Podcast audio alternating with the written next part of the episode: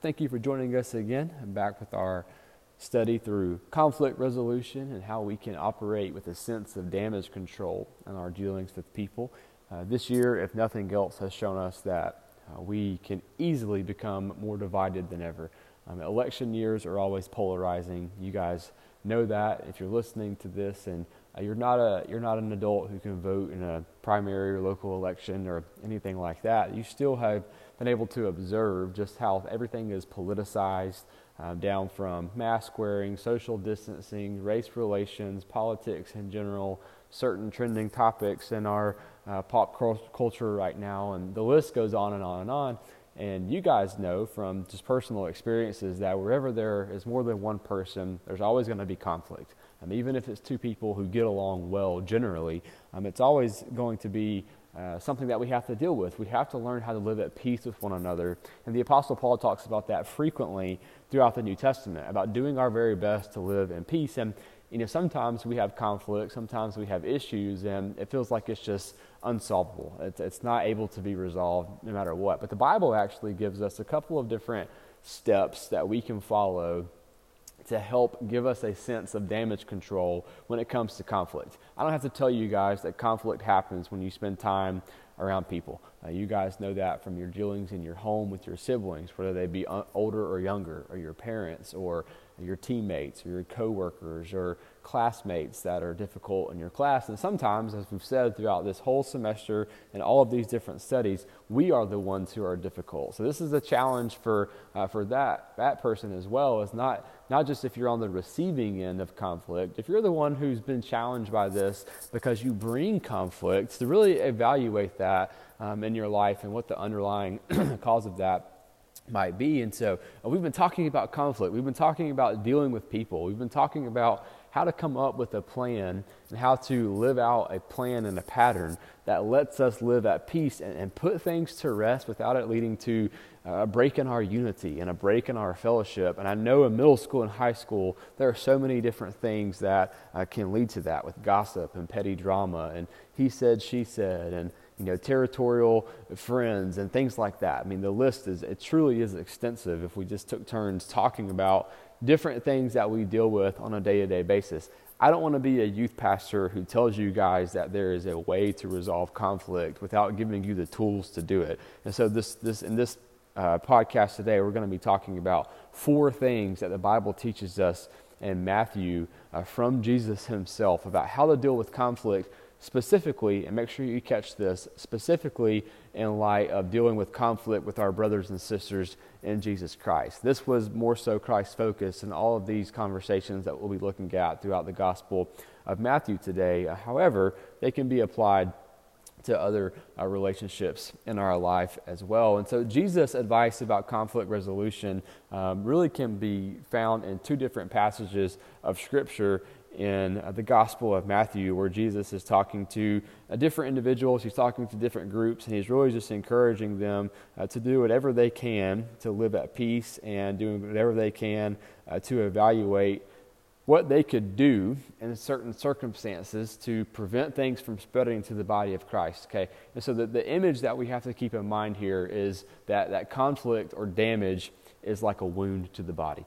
So if you cut your wrist open and you don't get it treated properly, it's going to fester, it's going to ooze, you know, it's probably going to scab up. If you don't if you don't clean it, if you don't address it quickly, it's going to get infected. And then eventually, as it becomes more infected, that's going to spread to your hand or it might move up your arm. Worst case scenario is that it can get into your bloodstream and turn septic to where you have you, have, you now have sepsis and you're having your, your bloodstream itself is infected, which then alters the course of your whole body and what you're able to do. And so, in the, in, the, in the physical sense, we understand that about wounds and conflicts and how we have to dress them appropriately. We have to do it quickly. We really don't need to wait. We need to do it as fast as we can. We need to seek the right help, seek the right attention.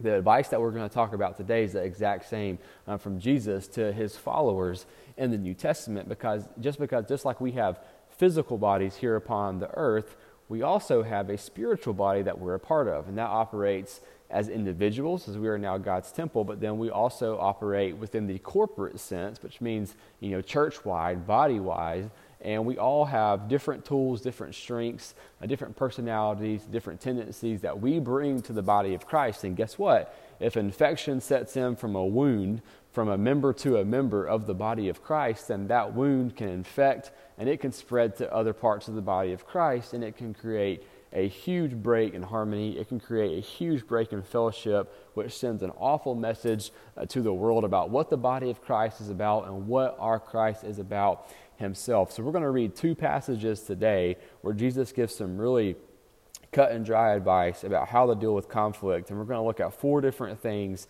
that we can do uh, to deal with conflict as Christians when a brother or sister in Christ offends us. So we're going to start uh, today in Matthew 5, t- verses 23 uh, through 25. It says, Therefore, if you are presenting your offering at the altar, and there remember that your brother has something against you, leave your offering there before the altar and go. First, be reconciled to your brother, and then come and present your offering.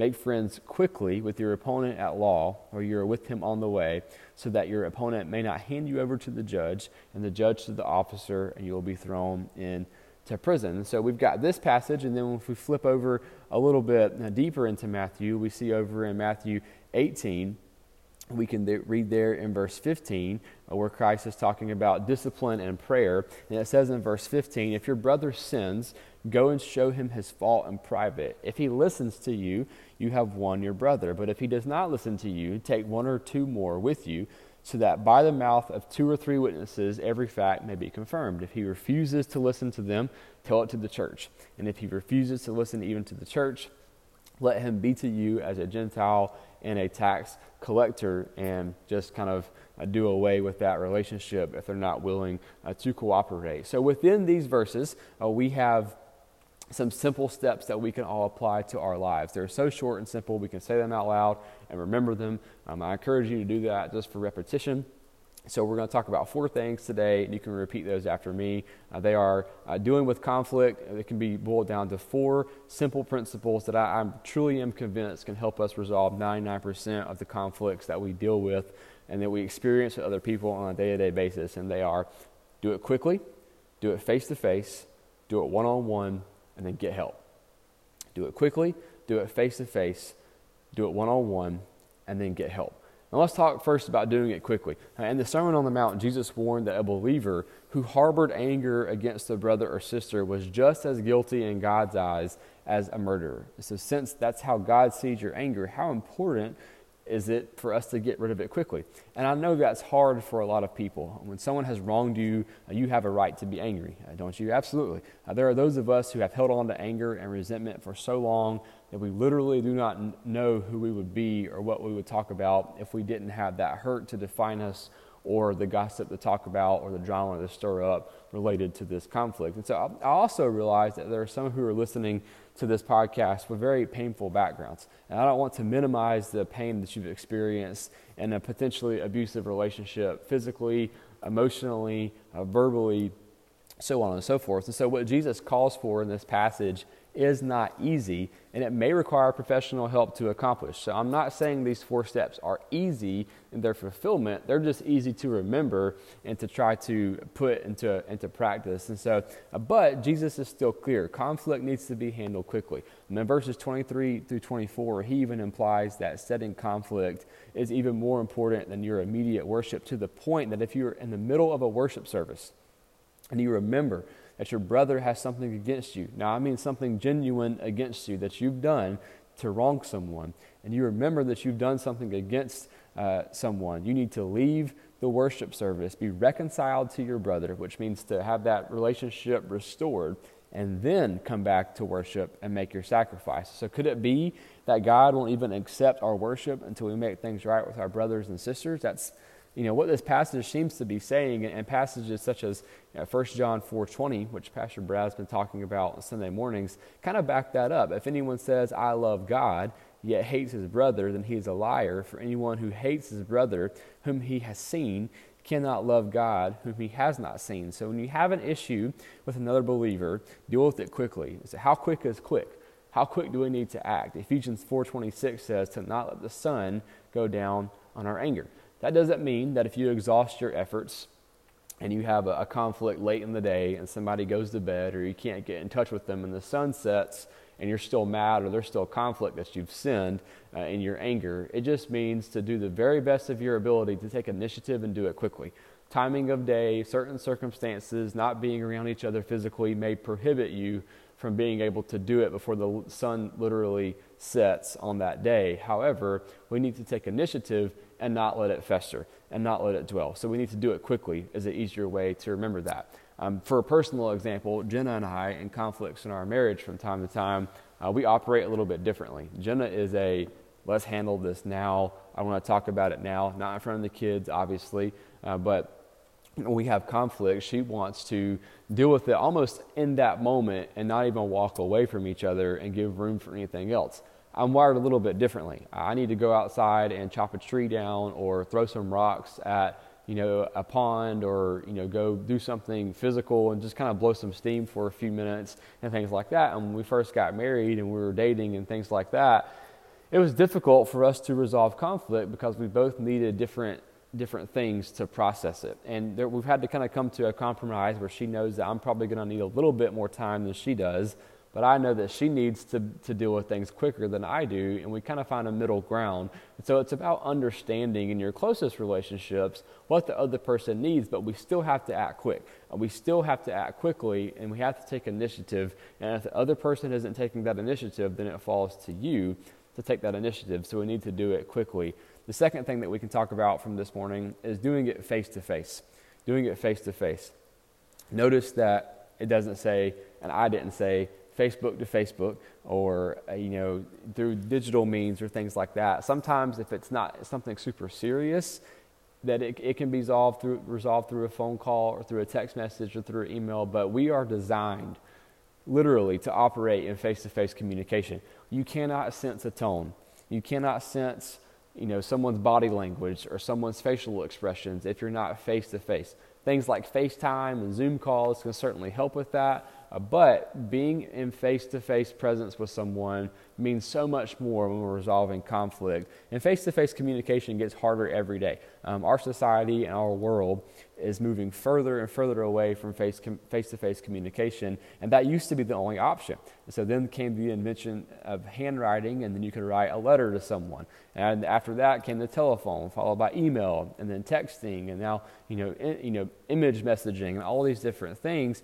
And so now, if you're mad at someone, you can just tweet about it, and the whole world knows, or you can leave them on read and make them aware that you read their message and not respond to them, which is actually a pretty hurtful thing uh, for people to do to each other, knowing it's basically you saying, I saw it and I don't care because I'm mad, which is super immature uh, to do. And so there is value in face to face confrontation, and that's the way Jesus taught us to resolve conflict with our friends. Now, eh, tempers can flare in face to face confrontation for sure. Uh, you need to be ready to really sort through some messy emotions and some honest feelings and don't think just because you're going to talk to someone face to face that they're going to be receptive and understanding. It's still what we're called to do. And it very well get worse, may get worse before it gets better.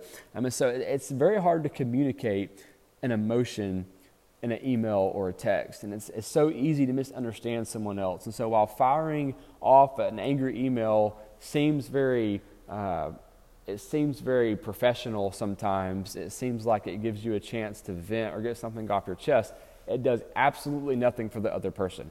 Uh, I want everyone listening to understand that. When we, when we type a long text message, or we send a long direct message, or we leave a long voicemail, or we send a long email, if you email, if you're a little bit older listening to this, understand this that when you send those long digital typed messages, it does nothing for the other person it almost always will cause more harm than good for the true nature of conflict. A personal letter might be a little bit different because at least you're taking time to write it, to address it with your hand, to send it, which requires action. It's not just sitting in a chair, typing and ranting through your fingertips, and then pressing send, and then imagining that this, this situation is done.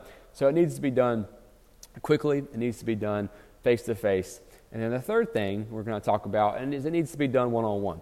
Matthew 18, 15 uh, talks about that clearly, uh, where it says, If a brother sins, go show him his fault in private. If he listens to you, you have won your brother. It doesn't say get someone else and go with you. It doesn't say go tell everyone else about it first. It doesn't say confront him publicly in front of everyone else so they know he's a hypocrite or that he's struggling to the point that he's embarrassed. Pay attention to the second part of this. It says just between the two of you or in private. Now, right away, I may have just identified a sin and your your group or your ministry or your accountability partner um, has been helping you commit for years. And so sometimes we, we, we talk about someone before we talk to someone. Uh, sometimes we, we rant and vent and do all these other things. We, we talk to someone else about it before we even talk to God about it and prayer, and we expect the conflict to be resolved. But come on, you know, let's have some mutual accountability here. We've all done it, and I'll, I'll be honest, I've done that and still struggle with that at times. And if we're all really spiritual, we've made it into a prayer request where we say things like, I need you guys to pray for my relationship with so and so, he's being such a jerk or a pain in, or the pain in the butt. No matter how we dress it up and spiritualize it, it's still wrong to talk about someone before you talk to someone every single time. Unless you've gone to that person and they have not received your help, which we'll get to in just a second. The one exception to this rule is when you talk about the conflict to God. And this is a necessary step. Pray about the conflict you're having. I'm not putting this into one of the four uh, steps for, for conflict resolution today because prayer should be painfully obvious to us, that it should be the the first step um, in anything that we do, not just conflict, but in our mornings and our days and our lives. Prayer should be first. Communication with God should always take precedent. And, but go to God in prayer humbly. Ask Him to show you where you're wrong. Ask for wisdom to help you identify the parts of the conflict that you own and work on those things before you talk to that person. Um, I, I've heard of one marriage counselor who always applies what he calls the 10% rule when couples come in for counseling. And he would try to get each spouse to take responsibility for 10% of a problem. And most reasonable people would be able to own up to 10% because we all know we have faults. We all know we have flaws, right? So this counselor would tell each spouse to work on their 10% before the next session. And the logic was that by the next time they met, the problem would be close to being 20% solved. And then the problem gets smaller. You take 10% again of a smaller problem and over the course of a, a six, seventh, you know, six, seven, or 12 month period, in a nutshell, you're resolving conflicts little by little because it's not going to all change and go away in a day. Sometimes you can be reconciled and say, I love you, and say, I was wrong with no excuses uh, because excuses negate the apology. But if you say, I'm wrong and I'm sorry and you mean it, sometimes it still takes months for the relationship or even years for the relationship to get back to where it was. And sometimes it just doesn't. Sometimes things just aren't the same. And that, that's going to have to be okay sometimes too, not to the point where you still have hard feelings or wish ill among them or have, uh, you know, you're still running them in the ground. But sometimes things just can't be patched back to the place they were. Imagine dropping a, a glass dish and having all the pieces to the glass dish. You might put it together and it might hold something, but it might not be exactly what it was before then. So, in a nutshell, uh, talk about the problem to God before you talk about it to someone else. Talk, talk to the other person before you talk to others about the other person. So I want to stop and address an obvious question here um, related to these three principles that I kind of addressed earlier. Um, what if you can't get to the other person before the sun goes down? Uh, what if the sun has gone down in your anger lots and lots of times since you first became angry? Or what if the person harboring anger against you is possibly deceased or you can't contact them? Um, if it isn't possible to resolve, or if you've been hanging on to anger for years, then do this. Say to yourself, I am canceling the debt this person owes to me. And do that in an act of prayer and worship to God. This doesn't mean the other person, uh, this doesn't mean that the other person really and truly did not do you wrong or that you don't deserve an apology. It's simply us saying, that apology I'm owed, I'm canceling the debt, I'm no longer obligating this person to an apology. In other words, I'm laying down my luggage, I'm leaving this here, it's time for me to move on. And then the last thing that we're going to talk about today is getting help. Is getting help. So you let's say you've exhausted your efforts, you've prayed about it first, you tried to resolve it quickly, you went someone face to face, you went someone to someone in private, one on one, face to face, and they're just not receiving what you're saying. Uh, you've been done wrong. You know they're acting uh, in a manner that's not in accordance with the, the call for a Christian um, lifestyle. And so, what do we do from there? You get help. You get help. Don't let it be word versus word. Don't let it be you versus them or them versus you or he said, she said with no accountability. God's word is clear here that we're to get help.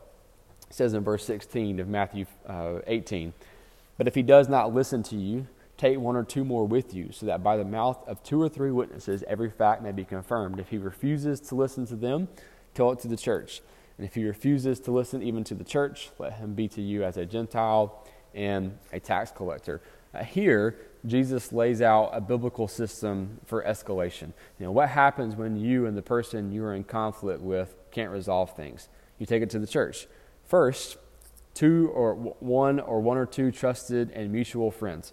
So don't go, don't, don't go get your boys or your girls that have your back through thick and thin and already don't care for the other person. That's not going to be fair, and that's not really something that's going to be helpful to resolving conflict. Seek out someone that you both are friends with. Seek out someone that you both trust and let them know about a situation and let them go with you in an act of accountability. So, first, you take this to, to one or two trusted and mutual friends who can help you mediate your conflict. If there is still no resolution, then there are next levels you can go to.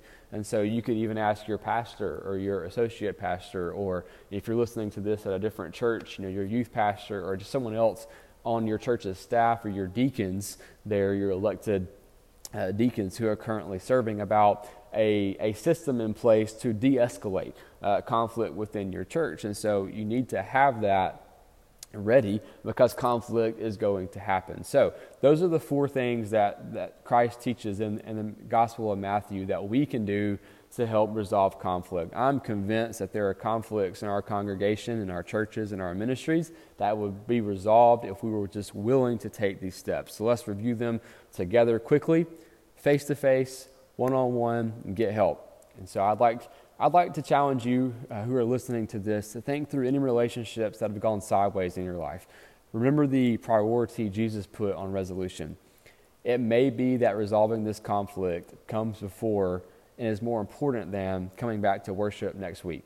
So, I'm going to assume that if you aren't here this weekend, or if I miss you for a while, that you are off resolving a conflict. And if you can't resolve that conflict while we miss you, then get help, and we'll do whatever we can to help uh, interject some accountability into that relationship in your life.